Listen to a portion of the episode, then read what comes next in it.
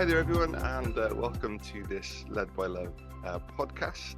Uh, we're starting, as many people know, a new series of teaching on Sunday mornings uh, called Led by Love. Uh, and it's really inspired by the ongoing conversation we're having as a church together about what our leadership looks like and the shape of our leadership team, how we listen to each other, how we listen to God, how we discern what He's doing.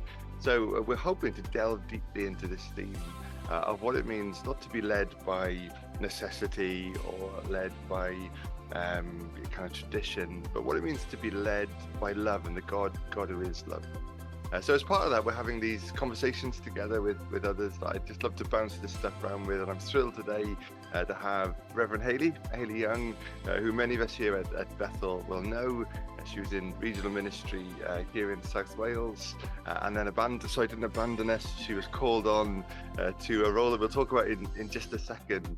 I think it was traditional and tradi- not traditional, quite the opposite, actually transitional and strategic lead in the Northern Baptist Association. So looking forward to gleaning some of that um, experience today.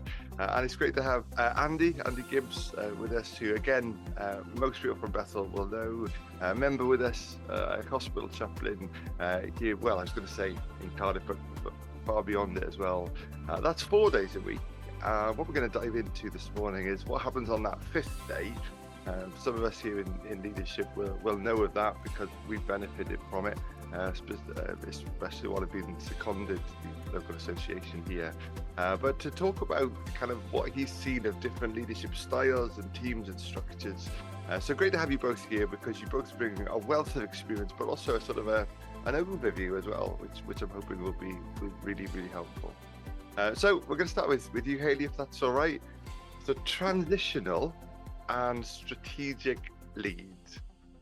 Yeah. Yeah what what does that mean?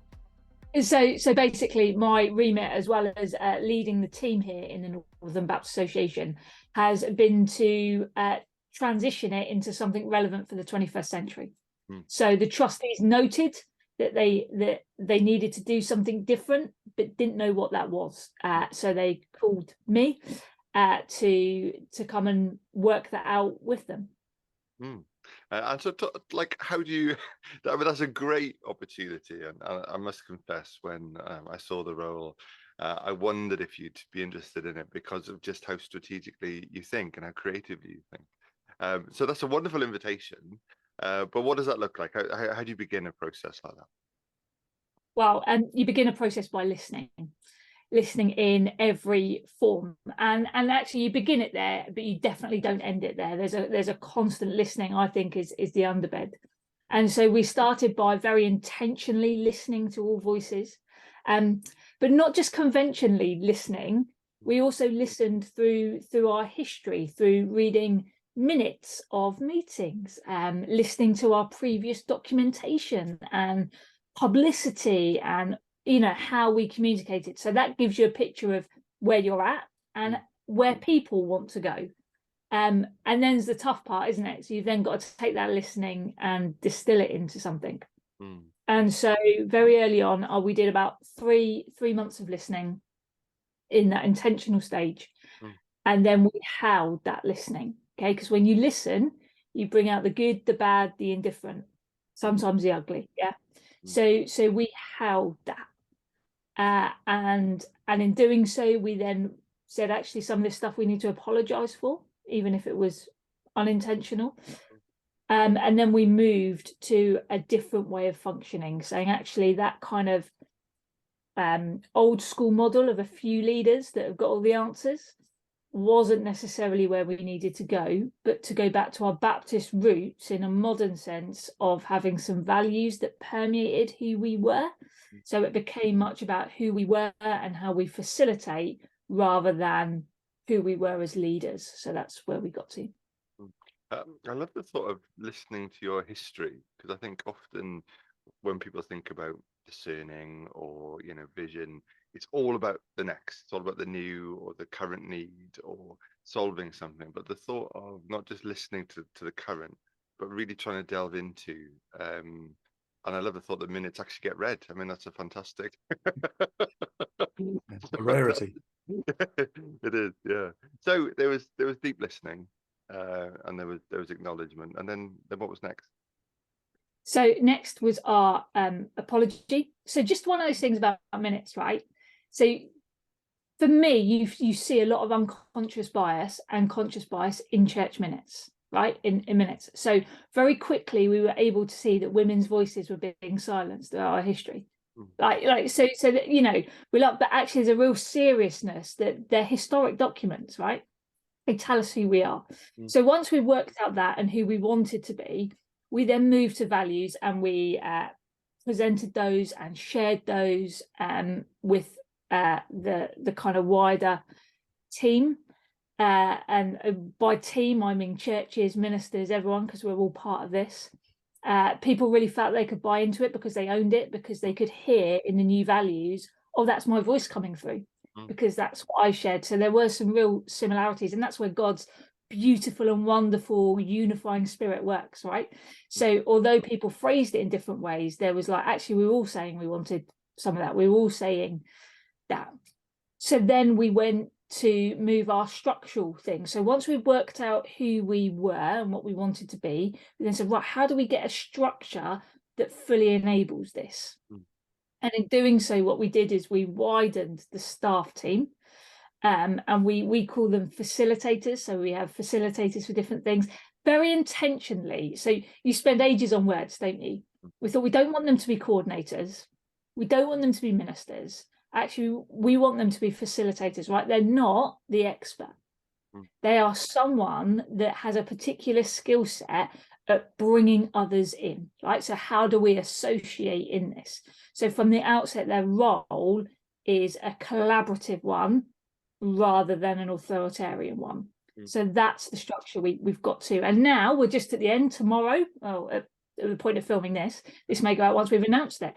Um, we will then um, call the new team leader who will replace me. And again, that's that's a shift, isn't it? So lots of people are like, why aren't you staying on? And and that was a possibility. Mm. But for me, it felt right to say, actually, that's not mine to do. Mm. And so actually now we have um, someone that is being called to the specific needs of the team as a whole and the association as a whole. So so yeah, that's the kind of and their role is to embed, right? Not not to enshrine, but to embed the values and flex around and pivot with that. Mm. Uh, sounds amazing. And there's so much in there be great to dive into. But one thing that particularly struck me um, was how helpful it was perhaps to have an outside pair of eyes like to, to have you arrive because uh, at, at, the same time it's quite a difficult thing isn't it to arrive as part of a team and say oh hi, i'm here for change. That's quite a difficult thing but quite a gift to the team to have a fresh pair of eyes looking through minutes like you know talking listening. Um there'd be something really healthy I'd, I'd have thought about that. Yeah not everyone's seen it as a gift right? Let's be honest yeah so um and some people have been uh, really rude in that like, like like absolutely and they are hopeful that we will spring back to to what we were before mm. because when you when you enlarge a team when you when you create facilitation when you create collaboration that means some people have got to let go of power right mm. and not everyone wants to do that and sometimes you have to have those difficult conversations to say actually where where where is our power mm. um but I think yes. Yeah, so so the idea was, but what we had to work at. So some people thought I was coming as some outside consultant, right? That I was just going to observe from a distance. But we noticed very early on, well, I kind of always knew you can't you can't transition from a distance, right? So you can make observations from a distance, mm. but transition you need to be modeling what you're trying to communicate. So it's all very well pointing out for example, um, women's voices are being silenced in this sphere, it's all very well me observing that, but actually the key to transition is modeling how do I facilitate other voices, women's voices into this space mm. and not just mine, right? Yeah. So so actually there's so there was an element of while we're doing this observing hmm. and and almost you know strategic stuff we also had the opportunity by me being the team leader to embed and model mm. what we were talking about at the same time say actually it's been done that way before but actually this is this is a different way of doing it. Yeah, no, that that that's really great, and um, I'd love to dive into, and perhaps we'll come back to this uh, or in another day. The whole idea of leadership as facilitation as well, rather than expert uh, expertise. I, I, I love the thought of that. Uh, but there's a sort of a, a nice segue there to bring uh, Andy in because uh, one of the things uh, Andy's been um, doing in the day week that he's offered to us as a church has been being part of leadership conversations and supporting uh, me rather personally. I didn't know if he knew he uh, that was part of it, but um, it's, it's been great. But he's also brought um, a, a, a, pair of fresh eyes, and that's been really, really helpful. And occasionally, Andy, you'll just say to me, so why don't we ever or why does this need to be done that way? And uh, the trouble is once you are so embedded in a culture you don't you don't see that. And, and so that's uh, that's been really helpful. Uh, but andy why don't you just um, share with us how, how did it come about that you spent a day a week um, sort of supporting other churches? And um, yeah, what does that look like? What have you been able to do? Well, I think it, it started by God's great humor in guiding me away from church life as ministry mm. and putting me in a hospital or hospitals rather than basing me full time in a in a community of faith. And it's been a weird journey for me because it's it really birthed out i suppose of of several factors coming into play at once. So i'd often had conversations with people who said yeah we, we believe you're called to ministry. We, we believe you're called full time but you've got something that it, it it can't really be contained or placed in just one place and working within Baptist structures, that that's not something that necessarily beds easily because you're always in this kind of dating game with the church, you know, this going to them and saying, please love me for me, because I'm I'm here to bless you. And they either do or they don't. So there was that. And then yeah, just really to to follow on from what Hayley said, there was a 27 year management uh, kind of journey that God took me through as well. Again, weirdly, because it's not where I expected to be, uh, coming out of sort of Western environment.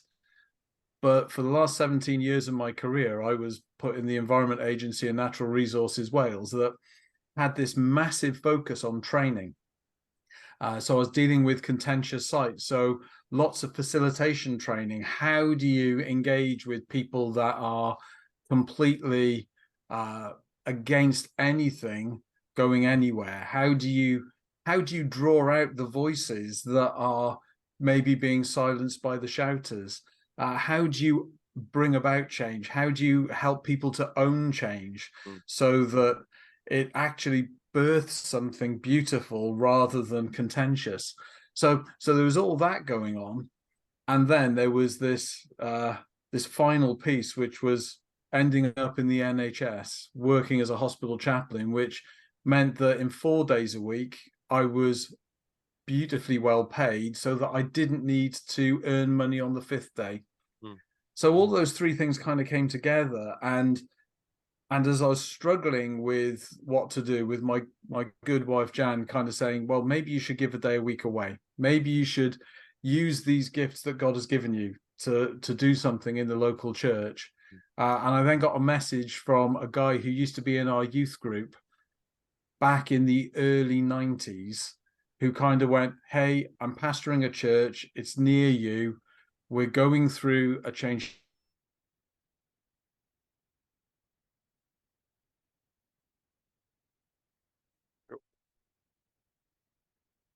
of leadership we're going on and out of that then came this one day a week which i can just give away uh, i'm working with a, a church up near Caerphilly and and a conversation then with the regional ministry team saying, well, yeah, I've got this one day. Where where would you see it focused? And from that, I've then gone through a few churches now where I've ended up weirdly in my home church, helping my home church to do stuff. But hey, God God knows his plans. So so that's kind of how I've I've ended up in this. This kind of one day a week for the association, four days a week for the NHS sort of role. And, and it's fascinating, isn't it, how God leads us? I think hardly any of us go through an experience thinking this is going to be really useful in some sort of future so often you know discernment in reverse isn't it it's, it's hindsight kind of yeah. um, listening to god which is fascinating uh, and so can you give us just a glimpse of, of, of what that's meant in in certain places the kind of things that you've been able to help with and support Oh goodness, yeah. It, it's gone from everything from spending best part of three months wading through historic documents, old minutes of meetings, uh, filing cabinets full of sales brochures and training courses and marketing materials and trying to bring some sense to it, but also trying to to go through and say, look, this is foundational for who you are as a as a community. So so these are documents that you really need to think about keeping properly, and so you have access to them. And others are going through saying, well, actually, you know that you can, you know, you don't need the 15 sales catalogs for you know a, a, stationery company that's still in the plastic bags that somebody just put in a filing cabinet so so there's been some of that sorting through to helping people build processes and procedures so they know what they're to do so the that catalog doesn't stay in the plastic bag. It gets opened if it's needed. If not somebody contacts the company and says stop sending me this stuff. Mm-hmm. and that's gone all the way through then to rewriting of constitutions in implementing things like safeguarding policies and procedures uh, reviewing how um, yeah reviewing how structures function how the church meeting functions and bringing that kind of challenge that says you really want to vote on that but you don't want to vote on that uh, how how did you get to that answer so hmm. really it, it does come down to as hayley was expressing it's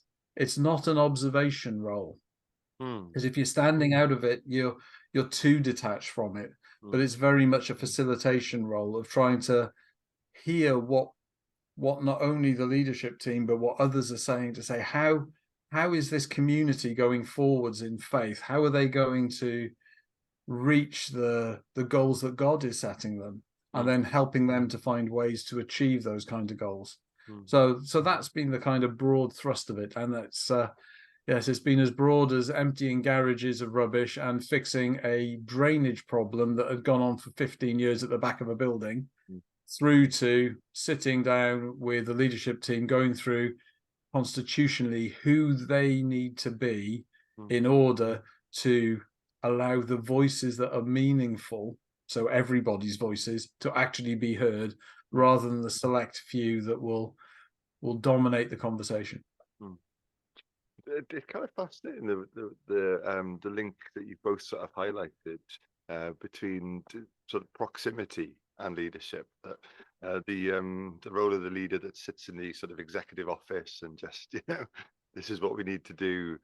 Um, but what was interesting to me, it sort of chimed with Jesus's words, um, "I am among you as one who serves."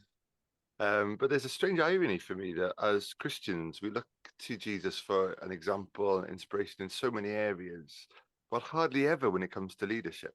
You know, Christian books have got on leadership will take you to Moses or Joshua uh, or Paul sometimes. Uh, hardly ever uh, we think about Jesus as a leader and, and try to learn from him. And uh, that, that, that's quite a core problem, I think, sometimes.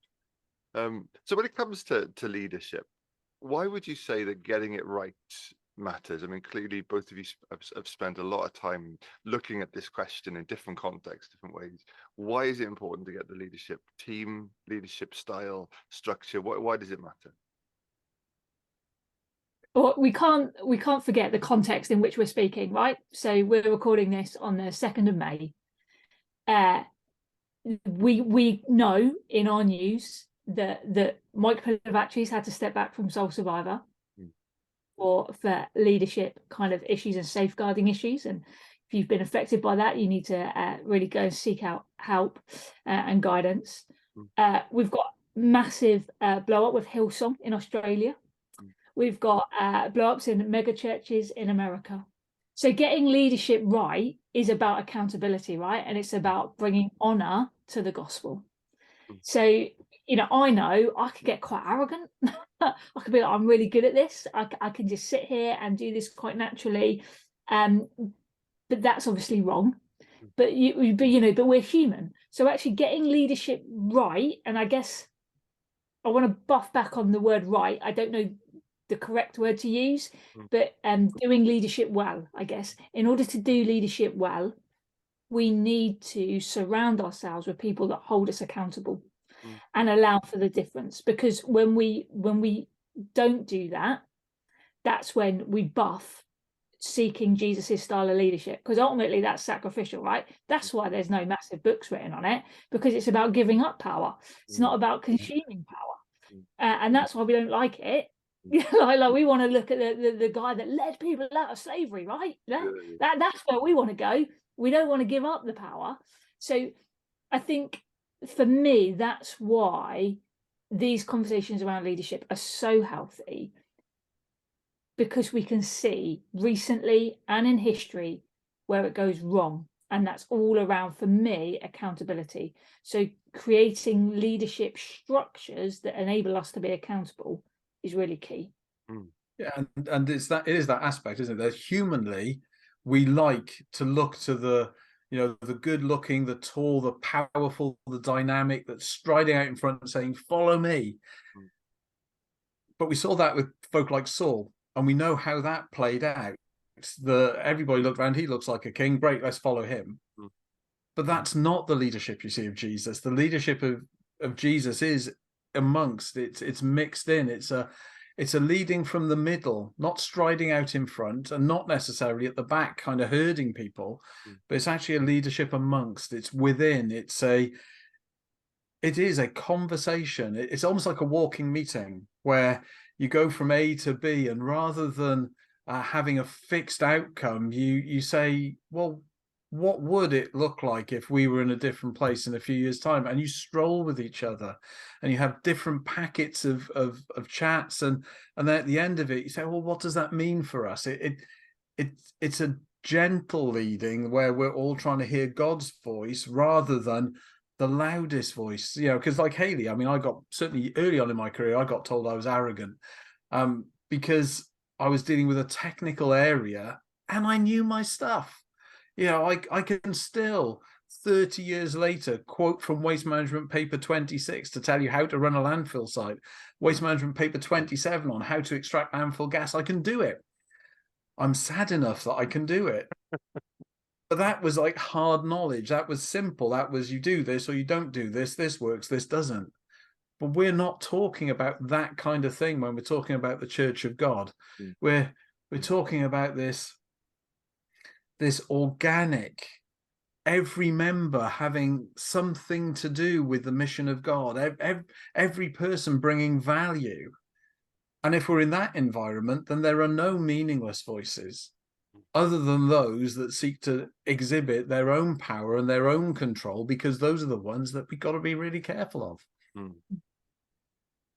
I think um, you know, to, to land on that, it, it is very, very powerful. And I think what you're saying uh, about the timing of this conversation is, is exactly right. That, that accountability is uh, is so key to leadership, uh, and I think it's something that gets sort of uh, you know gets mentioned. It's something that get, gets highlighted, um, but we don't often sort of create those intentional spaces. You know, I, I want to invite you to hold me accountable. I mean, th- those are words that hardly ever ever get said. And uh, wh- why do you think that is? You know, if it's something that we see in Jesus, if it's something that's meant to be so um, core to the DNA of what it means to follow Jesus, why is there such a gap? Do you think between that and, and what we see in leadership today?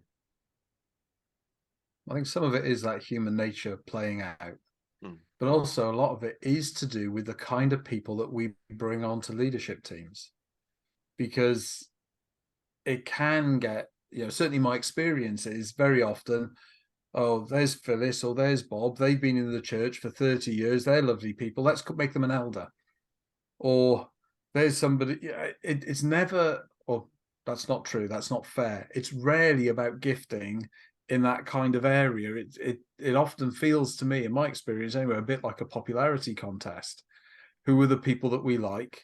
And then they get a taste of power, even if it's very, very slight. And that then leads to a culture where you end up building something where nobody is willing to say, hang on a second, that doesn't sound right. Mm. And there's your recipe for disaster. That that's why leadership is so very important. The shape of leadership is so very important. You need the awkward so and so's who will say, hang on a minute, are you sure? Mm. But we don't often view those as a blessing. Yeah, definitely. So, so one of the things, one of the big changes we made in the Northern Baptist Association is every year we commit to doing a culture review. So this is mm-hmm. part of the ongoing listening. So literally a survey goes out going, you know, how well do you think we're committing to our values? What feedback do you want to give? How's your interaction with the regional team been? What's that been like? And and some of that, right? So some people use that as an opportunity to to be, right? We just we just accept that. Other people actually go, actually, I, I feel like I've been silenced or or I've been ignored here. Other people say, actually, this is really good. But what it means is, it means that we as a leadership, we as trustees are holding loosely our own power and control Mm. and saying, actually, we want to see God move. We want to be better. Um, and not just so that we can grow a mega church. We want to be better because we want to be Christ-like. Mm. Yeah. We want to we want to model that. Now, the reason we don't do that is because sometimes that means I have to face up to the fact that I'm not perfect, right? That that I don't always act in the best way. That actually sometimes I I react in a way that maybe doesn't allow someone to flourish. And actually that's hard, isn't it? It's hard to hold a mirror up to your own behavior. It's so much easier to do it for other people, right? so, you know, we're quite happy to do that. Yeah. But actually to say, actually, what is there something in me that is not allowing people to flourish? Mm. Because we want to do that, because we want to go from one degree of glory to another and all of those things. Mm. But we model it. So do we as ministers, are we training ministers to actually be reflective with their leadership teams as a whole? Is that actually how we're doing? Now, please, I know that if you're a leader that hears this, you go, yeah, but you don't know my leadership team, right? We've all got those people. And therefore, it takes a maturity of actually, you're not just having a pop because you don't like a personality thing. There's something so Eugene Peterson in, in Ephesians translates it as being robust in love together. Right? Mm. How do we be robust in love? Mm. That that's my aim. I've, I've not got the answer to it, but I think that's the core. If we as leaders model what it means to be robust in love, then it helps for when we're looking for elections for elders, deacons, and all of those, because we've we've said this is who we are and this is what we want to be. We want to be accountable. We're we're submitting to that. It, and it goes against society, right? It goes against church culture of of you know leader at the front. But I think that's that's so key, and that's why we don't, yeah, why we don't always do it. I also think it's really important with the, the cultural review you're doing, which I think is fabulous, by the way. I think it's a wonderful thing to be doing. Mm. That that holding loosely, we so often expect immediate results. We so often sit there and go, right, th- here we go, we've done it now. This will be brilliant, and then you get the feedback and you go, wow, this is a bit painful. Uh, I can remember having some 360 feedback about my performance as a manager some years ago, and I, you know, I found it really quite damaging because some people, as you say, took it as an opportunity to to highlight my imperfections in a way that I didn't find particularly helpful. It wasn't they didn't need to be raised, but I reacted personally, which was a wrong reaction on my part. But this holding it loosely, we, we kind of forget that there, there's a building trust with the process. That the first few years that you run it, the first few times that you go down this avenue, lots of people will be standing back and going, hang on, this is new, this is different. It didn't used to be like this. Will they really listen? So there'll be quite a large number of people that will step back a bit and go, well, I'm just going to be a bit cautious because I've been burnt by this kind of thing before. And yet it's exactly the right thing to do because that that iterative cyclical listening is precisely what we need to do to enable uh, uh, any kind of leadership to function well because that is asking the questions then who whose voice is dominating and whose voice is being silenced? Who who's taking who's joining us on the journey actually and and who's trying to take us off on a different path? So you know it there's something as well i think about that robust love is something about a resilience that we allow christ to put in us that says i'm willing to hear the painful truths and the painful half truths because in it there is the opportunity for others to speak truth in a way that enables us to go forward So it is sacrificial. You know, it's Christ's suffering. Is that is that bit we're reflecting there? Uh, Hayley mentioned earlier about uh, maturity, and I think Andy, what you were talking about there is having the kind of maturity uh, that allows you to be able to sometimes um, engage with yes, what you've said, the way that you've said it was really, really painful. That doesn't mean there wasn't any truth in it, yeah, and and to try and to try and have that robustness um, is, is going to be essential, I think, for for listening. Uh, I, I I hadn't really fully before we started this process fully realized that we thought we were just talking about leadership structure, but actually that took us right back to what we want to do as a church, who we want to be, and so the the whole idea of uh, of the culture of the church has, been asked, you know, a few times of us, and uh, I've asked it as well as we as we've gone through this process, uh, and that really is what has led me to the title, sort of being led by love. Uh, and we were talking before we got started uh, recording today uh, just about how strange it is that the word leadership and the word love hardly ever get used in the same sort of sentence, um, which is a really, really sad thing. So, like, how do you respond to the phrase led by love? What, what does that mean to you? And well, yeah, why is that so much harder than just having a, a really clear sort of strap line or structure? I think I I've got two reactions to it. So my first is, you know, in led by love, you, you it feels a little wishy-washy doesn't it? Right? So so there's an element like forgive me like that you just think oh is it? But what we forget is we see leadership as transactional right? I make this decision you do this or then i do this. And we and actually the gospels jesus amongst us teaches us that leadership is relational we can make the same things about faith. Faith is not uh, transactional it's relational. So so after i've buffed around my oh it feels wishy-washy you come back to actually it's leadership out of relationship. Hmm. and so and not like don't get me wrong we know as leaders that that phrase is often abused you know so i'll befriend you in order to get you to do what i want right?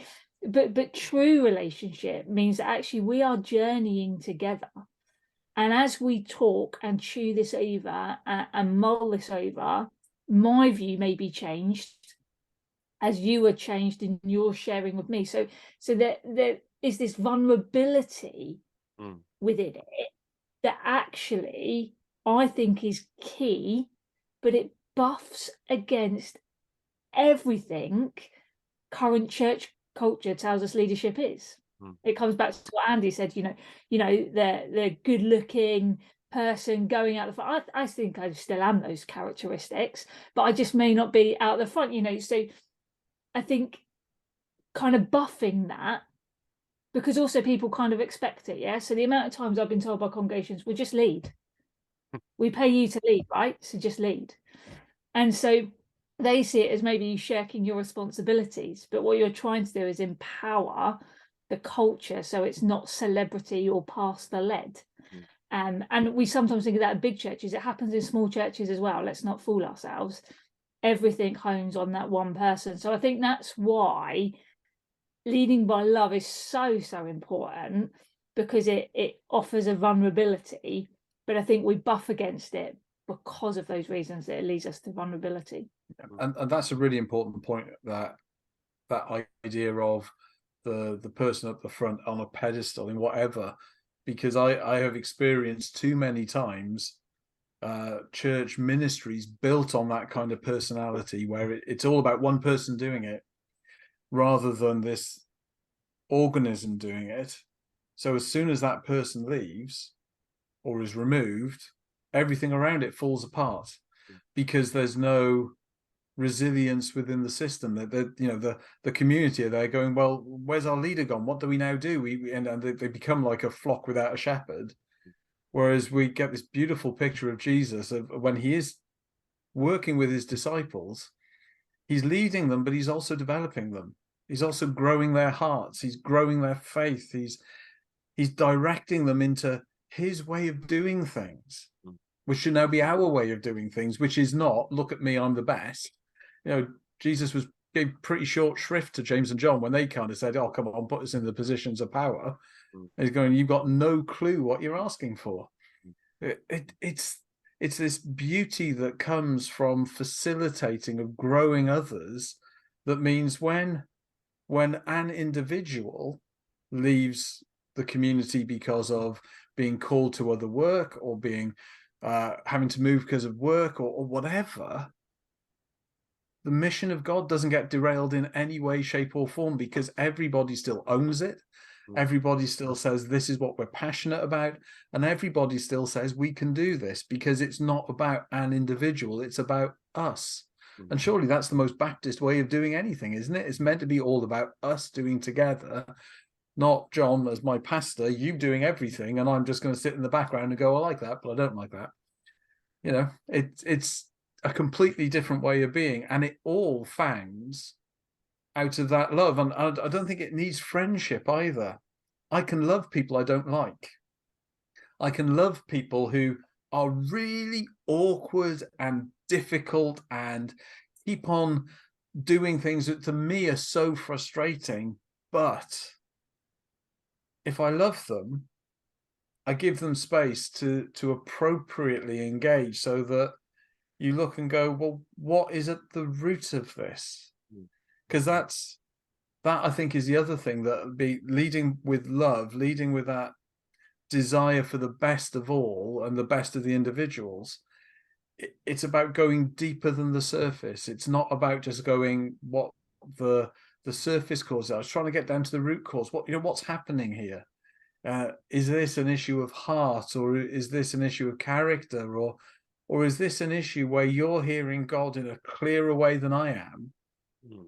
So therefore, I now need to submit myself to God's will in a different way and go, okay, I, I best listen then. Mm.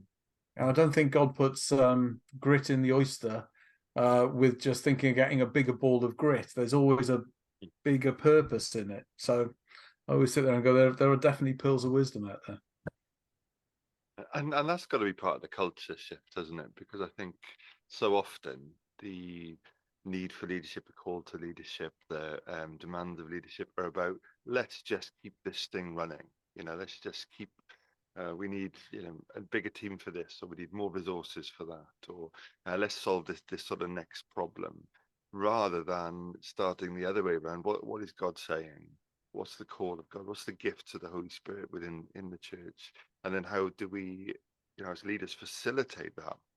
Rather than try and knock it into a shape that uh, keeps the church thing going so that when God calls somebody to another place, another role, um, there isn't a sense of, oh, we're feeling bereft now. The culture is we can celebrate that because we were blessed because of the call of God, not because of the need uh, or or the, the, the sort of the I don't know the, what do they call it, marriage of convenience. But the culture of God is at work, and we just want to support that.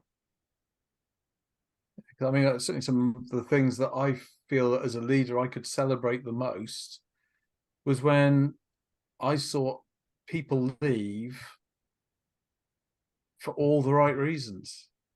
Leave so their faith would grow. Leave leave so their gifting could be used more fully. I I think I saw more more cele- more reasons for celebration sometimes when things stopped than when things started mm-hmm. because it it was a redirecting towards what God was wanting rather than just that continuing that iterative I'm just going to do this because we've always done it and then we've stopped it we can start it again but we're just going to call it a different name but it's the same thing mm-hmm. you know it it it's so freeing because you end up in a position where you are no longer bound by what has happened you're you're informed by it you're you're fed by it but it's how how how is God at work in doing these things that are not simply there to do those things, but to build, build us up ready for the next things that will take us in a different direction. Mm. So, you know, it there's such joy when people achieve their potential in God and maybe not with us, mm. maybe in a different place. I think that's it, and I think it's so so key, isn't it? That release. I remember, you know, when I was a pastor in church, I used to love it when actually I was doing nothing on a Sunday because actually you're raising people up, and you know, for me, that's always a signal. You know, my role is to equip the saints. So actually, when you're not needed, you work yourself out of your role, and then you go, actually, God's calling me on some somewhere else. I think one of the keys though in leading in love means it's not about you, right? Mm. Yeah. So that's the key. So we've talked a lot about us and the kind of internal things of, of church. Mm. But actually, if a church is being led by love, they're always going to be thinking of the other. Mm. They're always going to be putting other people's needs. You know, we, we've got that wonderful description of love is, isn't it? You know, in Corinthians, it's patient, it's kind, does not envy, does not boast.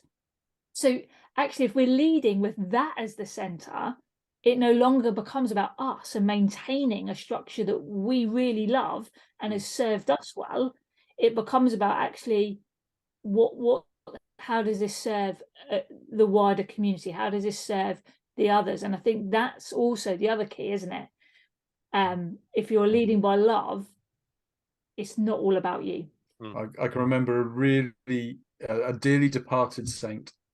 She must have been in her 80s when I was doing youth work in Rhiwbina, and uh, they'd kind of transitioned the services to include drums and guitars as well as cellos and violins. Like I remember her sidling up to me at the end of a service. I think it was a youth service that we'd done, where we'd caused controversy by taking the collection in hard hats rather than collection plates. You know, dreadful. We're doing story of Nehemiah and building, and oh, it was almost heresy. But this this beautiful old lady came up to me and said, "Andy, I hate the drums. I think they're an abomination." But if they bring people into this church, then God bless them and use them. And that for me was just such a beautiful example of what you're just saying, Hayley, of somebody going, This is not about my likes and preferences. This is nothing to do with what I want. It is absolutely to do with what God wants and what will grow his kingdom. Mm-hmm. Amazing. Well, that seems like a great uh, place to just draw it to a close. But thank you so much both for your time. I know, Andy, you're on call today, which is why you're in part uniform. So thanks for putting this in. And Hayley, you're about to move. So nice, nice quiet, relaxed time for you. So, so thank you so much, guys. It's been really good to talk. Oh, thank you.